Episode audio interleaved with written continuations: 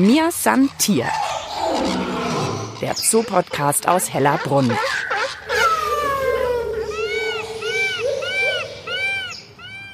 Xelin schlägt gerade am rechten Hinterfuß. Vielleicht ist das eine Begrüßung. Ich weiß es nicht genau. Ich schläg zur Begrüßung auf jeden Fall nicht meinen rechten Fuß, aber sag Hallo und herzlich willkommen zu einer neuen Folge von Mir ist ein Tier, der Zoopodcast aus Hellerbrunn. Diesmal wieder mit mir, Mischa Drautz. Und Xelin ist erst seit August hier im Tierpark Hellerbrunn hier geboren und zwar ein Vikunja.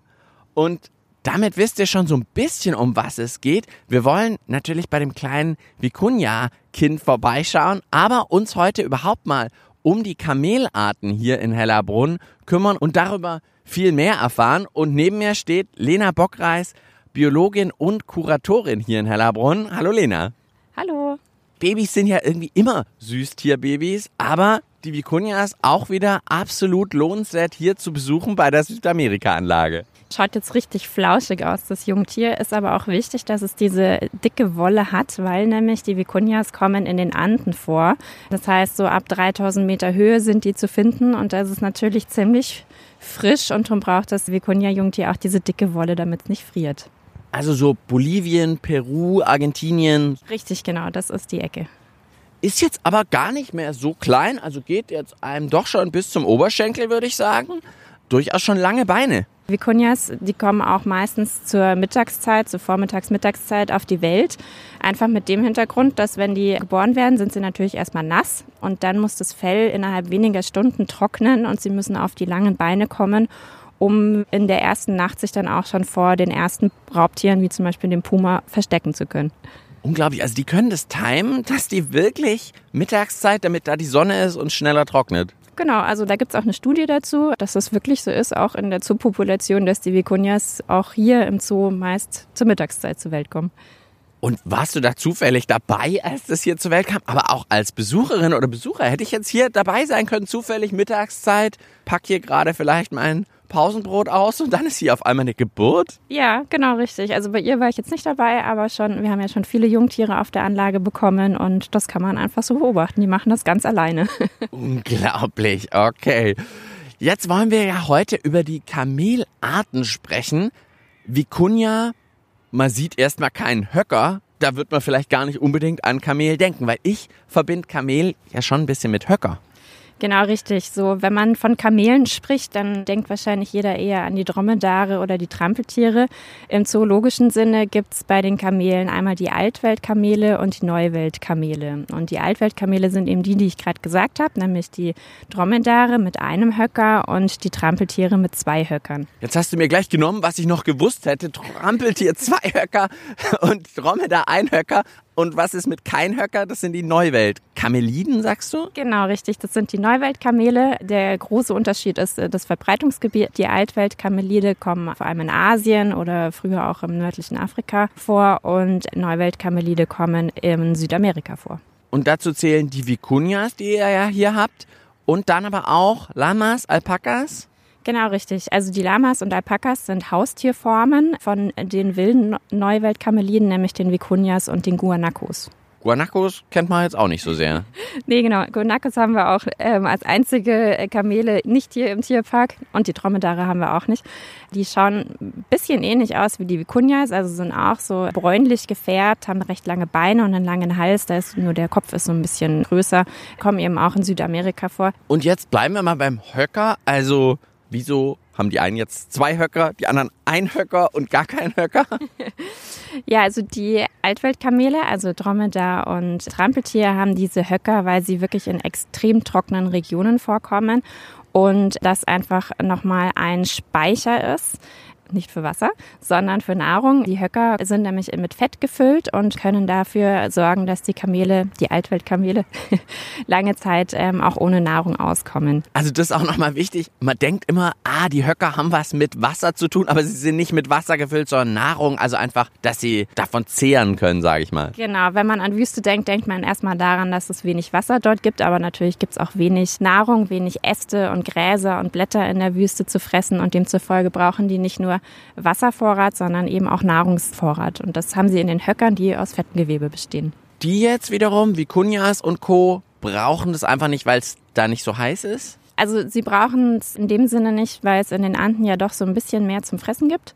Trampeltiere kommen ja durchaus auch in kälteren Regionen vor, aber die Vicunias sind dann schon nochmal die Meister im Isolieren, dass sie halt in den hohen Höhenlagen, wo sie vorkommen, nicht, nicht frieren. Also die Vicunia-Wolle ist auch eine ganz besondere Wolle. Die dünnste Wolle so auf der Welt, dadurch ist sie auch die feinste und die weichste und damit leider auch die teuerste. Ich habe tatsächlich in der Vorbereitung auf die Folge gelesen, das Gold der Anden genannt und nochmal doppelt so fein wie Kaschmir. Das hat mich schon beeindruckt, weil ich dachte immer, Kaschmir ist so super wertvoll und fein und dann aber nochmal krasser. Ja, also die Vicuña-Wolle ist wahnsinnig weich und samtig und das ist eben auch ein Grund, warum das Vicuña an den Rande des Aussterbens bejagt wurde. Also schon die Inkas haben tatsächlich Vicuñas in Tausenden zusammengetrieben, um sie zu scheren und daraus ihre wärmende Kleidung zu machen. Wenn es Vicuñas überlebt hat, dann war es einigermaßen nachhaltig noch, aber es kam dann relativ zeitnah kam ja die Übernahme der Spanier von Südamerika, die dann wirklich auch die Vicuñas getötet haben zur Fellproduktion, zum anderen aber auch um Weidehaltung Platz dafür zu haben. Und da wurden die Vicuñas ziemlich aus dem Weg geschafft. 1965 um den Dreh waren es nur noch 6000 Tiere, vorher waren es mehrere Millionen. Das Vicuña ist aber, was schön dran ist, wirklich so eine Erfolgsgeschichte des Artenschutzes, weil es jetzt wirklich durch Schutzmaßnahmen heutzutage wieder angestiegen ist auf um die 200.000 Tiere. Und ja, das wäre nicht möglich gewesen ohne Naturschutzreservate und auch die Jagd verboten wurde. Und das ist ja auch schön, wenn man mal was bewirkt. Ich bleib noch mal bei dem Fell. Wenn ich die jetzt anschaue, Wahrscheinlich würde ich im ersten Moment denken, so ein Schaf hat eher dickere Wolle. Bei denen sieht es zumindest dicker aus. Mag es sein, dass es dicker ausschaut, aber das Vicuña hat ultra dünne Haare und durch diese vielen, vielen dünnen Haare, die aufeinander liegen, ist die Isolation einfach noch mal höher. Mir san Tier. Der Zoo-Podcast aus Hellerbrunn. Diese Folge wird präsentiert von der Stadtsparkasse München offizieller Partner des Münchner Tierparks Hellerbrunn. Wir wollen vom Podcast ja auch immer mal wieder aufmerksam machen auf ein Tier, was man wahrscheinlich jetzt nicht unbedingt direkt als Besucherin oder Besucher sucht. Also wenn die Leute jetzt beim Tierplan schauen, dann schauen sie wahrscheinlich eher nach Elefant, Löwe, die Pinguine. Sind ja auch alles tolle Tiere und tolle Anlagen. Aber nach dem Vicuña sucht eher niemand, aber einen ganz tolles Tier eigentlich. Ja, Kamele sind wahnsinnig interessante Tiere, weil sie eben diese wahnsinnigen Anpassungsmaßnahmen haben an einen ganz extremen Lebensraum. Also wie vorhin schon gesagt, zum einen die dicke Wolle, was einmal isoliert in der Kälte. Zum anderen haben sie aber auch noch eine andere Besonderheit und zwar sind die Blutkörperchen anders geformt wie bei anderen Säugetieren, nämlich sie sind nicht rund, sondern oval. Blutkörperchen sind anders, unglaublich.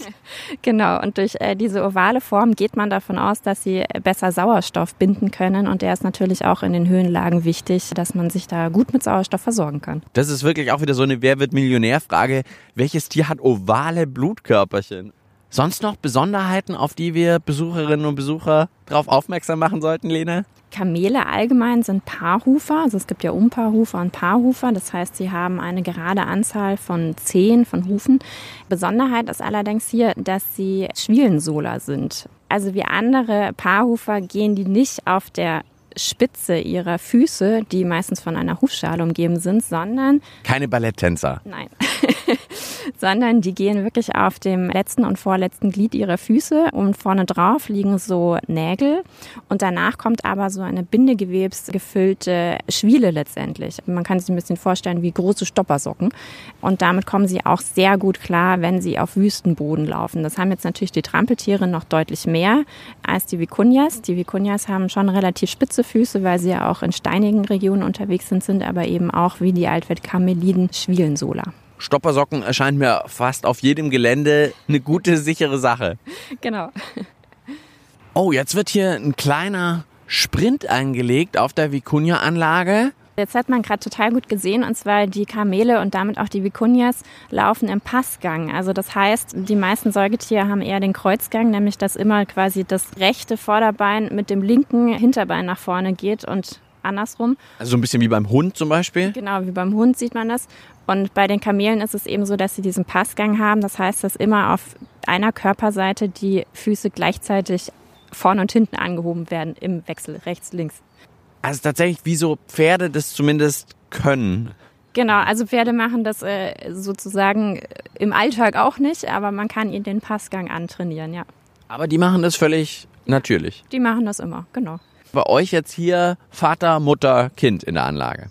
Normalerweise sind die in der Natur in großen Haremsgruppen oder Bachelorgruppen unterwegs. Also Haremsgruppen heißt, wir haben einen Hengst und viele Stuten, meistens bis zu zwölf Tieren. Und die Jungtiere kommen dann natürlich auch noch dazu. Ja, so ist es in den Zoos auch. Also das meistens wird ein Hengst mit mehreren Stuten gehalten. Wir haben jetzt hier momentan nur 1,1, also ein Männchen und ein Weibchen. Aber da darf ich schon mal verraten, dass es vielleicht mehr werden. Ein, zwei mehr, dann nehme ich mal schwer an, Weibchen. Genau, richtig. Allerdings müssen wir gerade noch warten mit dem Transport, weil das Jungtier ja jetzt erst im August geboren ist und die werden mindestens sechs Monate gesäugt und so mit einem Jahr ungefähr entwöhnt. Also wir werden dann so, würde ich mal sagen, im Frühjahr, Mitte nächsten Jahres werden wir dann den Transport langsam mal angehen. In der Anlage wird fleißig gefuttert. Ja, genau. Das sind Pflanzenfresser. Das heißt, bei uns fressen sie vor allem Gras und Heu. Eine Besonderheit auch noch, weil wir gerade über das Fressen reden, ist bei den Vicunias, dass sie nachwachsende Schneidezähne im Unterkiefer haben. Also ähnlich wie Nagetiere, die ja nachwachsende Schneidezähne im Oberkiefer haben, haben die Vicunia das im Unterkiefer. Das muss regelmäßig sich abraspeln durch die Äste, die sie auch zum Fressen kriegen oder immer in den Anden auch finden. Wenn die zu lang werden, muss tatsächlich auch mal der Tierarzt bzw. der Tierpfleger ran und die müssen gekürzt werden. Jetzt gehen Sie auch da hinten mal Richtung Blätter und Bäume. Was wird noch gefressen außer Gräser? Genau, also sie fressen auch Blätter, aber gerade hat sich das Vicunia hingelegt und es kaut aber die ganze Zeit, obwohl es nichts neu ins Maul genommen hat. Und so ein bisschen kuhmäßig, ja. Wiederkäuer. Genau, so ein bisschen kuhmäßig, allerdings sind es offiziell keine Wiederkäuer. Der Magen ist ein bisschen anders aufgebaut wie bei den klassischen Wiederkäuern, aber, hört sich total doof an, aber sie käuen wieder. Sie haben anstatt vier Mägen, was bei den Wiederkäuern so Standard ist, haben sie nur drei Mägen. Also nur ist gut, aber. Ich wollte gerade sagen, also mehr als wir zwei zusammen. Genau, sie haben äh, zwei Vormägen und einen Labmagen und käuen eben auch wieder und deswegen sieht man das jetzt gerade ganz gut, wie es da hinten sitzt und kaut und kaut, obwohl es nichts ins Maul genommen hat. Also man sieht sie sehr viel kauen und vor allem auch eben auf das dicke Fell achten oder auf das eben dicke Fell, was gar nicht so dick aussieht, achten. Auf jeden Fall. Dann vielen, vielen Dank dir, Lena, dass du uns so viel beigebracht hast über das Vicuña, ein Tier, was man vielleicht nicht im Tierpark automatisch sucht, aber unbedingt mal besuchen sollte. Genau. Und ich gehe jetzt für die zweite Hälfte dieser Podcast-Folge zu einer anderen Kamelart, nämlich zu den Trampeltieren. Bei den Trampeltieren haben wir jetzt auch vor wenigen Wochen zwei neue Tiere bekommen. Die machen gerade noch ihre Quarantäne, aber du darfst sie schon besuchen. Dann mal los.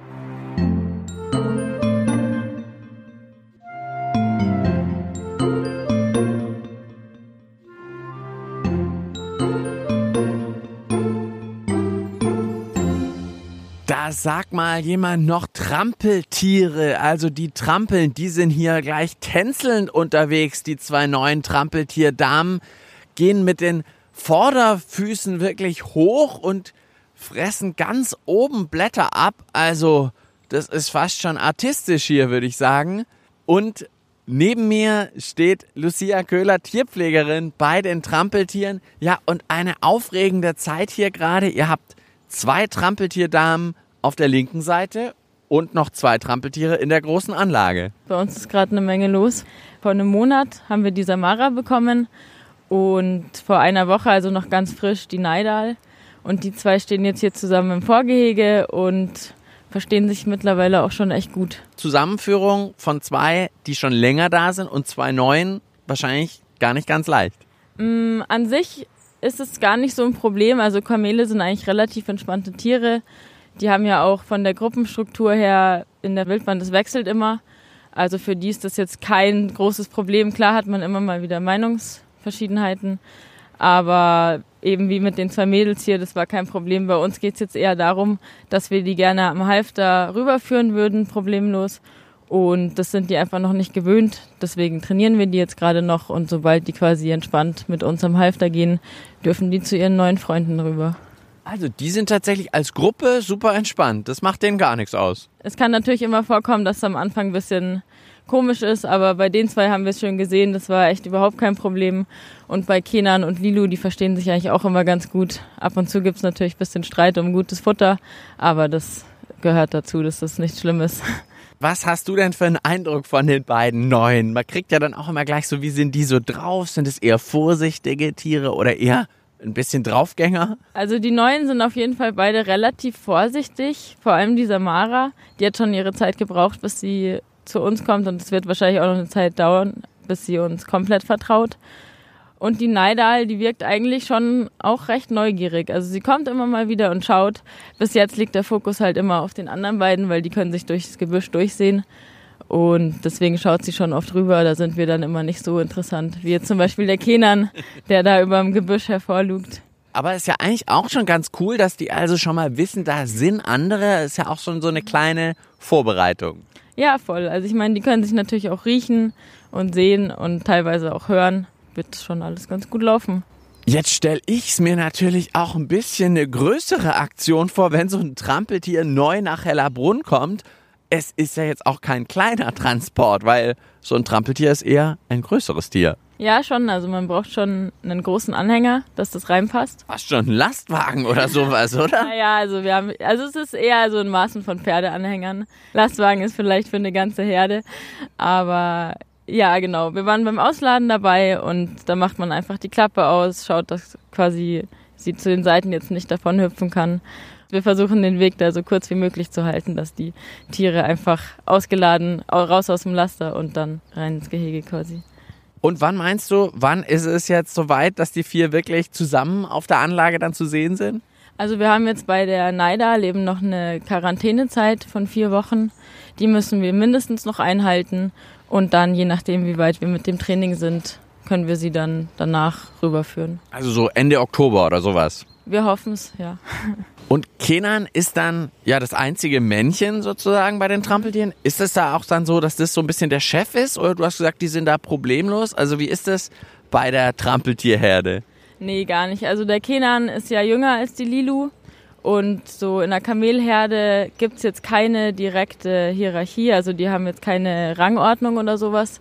Das kommt daher, dass einfach das Futter, da wo die herkommen, aus der Mongolei zum Beispiel, einfach so karg ist, dass es sich gar nicht lohnen würde, Rangordnungen auszukämpfen, weil die quasi mehr Energie verlieren würden, als sie letztendlich dann durch das Futter, was sie als erstes fressen dürfen, bekommen.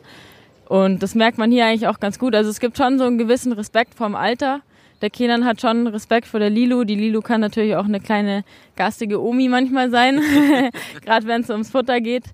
Er ärgert sie natürlich schon, aber das sind jetzt eher so kleine Rangeleien und nicht so ein wirklicher Rangordnungskampf. Aber auch verrückt, dass das wirklich in der Natur dann so ist, okay, lohnt sich nicht, kostet mehr Energie, also macht man es nicht. Ja, das ist aber tatsächlich, da sind die Kamele auch mit die einzigsten, bei denen das so ist. Also ich sonst, ich treue auch die Zwergziegen zum Beispiel.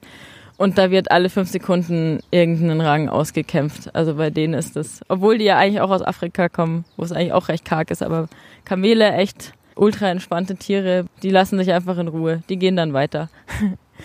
Die Trampeltiere sind hier ja in dieser großen Anlage zusammen, auch mit den Przewalski-Pferden. Wie ist da eigentlich so das Verhältnis zueinander? Ja, also die Pferde sind auf jeden Fall die Chefs. Das kann man schon so sagen. Echt? Das riesige Trampeltier lässt sich von dem Pferdchen ja, was ja, sagen, sag ich fast. Also wir waren selber erstaunt, weil als ich das erste Mal hierher kam, ich dachte auch, die Kamele, die wiegen fünfmal so viel so ungefähr aber lassen sich von den Pferden rumschubsen. Aber daher schon eine Rangordnung. Also das kann man schon sagen. Ich meine, wie gesagt, die Lilu, jetzt wo sie langsam älter wird, die schafft es dann schon mal, die Pferde wegzuschimpfen quasi. Aber der Kenan, keine Chance. Das ist ein Schisser vom Herrn. Ja, vielleicht auch wirklich, weil sie es nicht so gewohnt sind, weil man eben sagt, hey, ich bin so diese Rangordnungskämpfe oder so nicht so gewohnt. Na, ich glaube, die Pferde, die können schon ganz schön beißen. Und das wissen die Kamele und deswegen, die sind auch einfach selbstbewusster. Der Kenan, der schleicht sich dann so schüchtern an und da schreckt natürlich kein Pferd zurück. Die sind natürlich auch sehr dickköpfig. Woran es genau liegt, ich weiß es nicht, aber es ist auf jeden Fall immer lustig zu beobachten, wenn so eine Tonne von Kamel von so einem kleinen Pferd rumgescheucht wird. Also auch das sicherlich super interessant für Besucherinnen und Besucher mal zu beobachten, wie das zwischen den Tierarten aussieht. Ja, voll. Also bei uns auf der Anlage gibt schon immer was zu sehen. Ich meine, sie schlafen auch viel, aber selbst da machen sie ein hübsches Bild. Und wie schlafen die dann wirklich? Äh, liegen die oder wie schlafen die? Also normalerweise sitzen die so am Boden, aber man kann schon auch mal beobachten, dass sie sich so wirklich auf die Seite legen und dann ein bisschen schlafen. Den Kindern habe ich auch schon mal beim Schnarchen erwischt. Das gibt ein sehr süßes Bild ab. Aber ansonsten sitzen die so aufrecht, genau. Und das können die auch tagelang an sich aushalten, weil die haben so eine spezielle Vorrichtung. Die haben zwischen den Vorderfüßen, haben die so eine, das fünfte Bein nennt man das, das ist so ein Höcker. Darauf liegen die quasi mit der Brust auf. Und dadurch, dass sie dann nicht komplett am Boden sitzen, kann das Blut weiterhin durch den Körper zirkulieren und die Gliedmaßen schlafen nicht ein. Und das ermöglicht denen dann auch zum Beispiel, dass sie Sandstürme einfach komplett aussitzen können, ohne dass sie sich mal wieder hinstellen müssen. Das quasi, um die Beine wieder wach zu kriegen sozusagen. Auch super spannend, auch super Anpassung natürlich. Jetzt schaue ich gerade, sieht man das jetzt auch, wenn sie jetzt stehen gerade? Zwischen den Beinen sieht man eben vorne so einen kleinen Höcker rausschauen. Das ist auch so ganz ledrig und hart, wenn man da hinfasst. Das ist genau hinter dem Vorderfuß. Nennt man auch Liegeschwiele. Deswegen ist das eben auch so ledrig. Da liegen die dann auf. Das haben die auch an den Fußgelenken vorne und hinten quasi, dass sie sich auch am heißen Sand nicht verbrennen. Und das Fell sieht ja besonders unter dem Maul und unter dem Kinn recht imposant aus, finde ich. Da geht so ein richtig wie so ein langer Bart, würde ich fast schon sagen, runter. Ja, genau. Also wir kämmen unsere Kamele auch. Da müssen wir schon schauen, dass wir quasi auch zu zweit sind, dass wir beide Kamele striegeln oder dann zumindest, wenn man alleine die striegelt, dass wir es abwechselnd machen, weil ich habe schon erlebt, der Kenan, wenn der dann nicht gekämmt wird, dann wird er schon mal eifersüchtig auf die Lilu und stellt sich zwischen Bürste und Lilu, dass er jetzt dran ist. Also okay, da also da ist dann doch Neid da. Beim Futter nicht so sehr, aber beim Kämmen. Oh Gott, da müsste ja bald dann zu viert her, wenn dann alle vier gekämmt werden wollen. Ja, da brauchen wir dann eine ganze Horde an Tierpflegern, die hier kommt und die Kamele striegelt.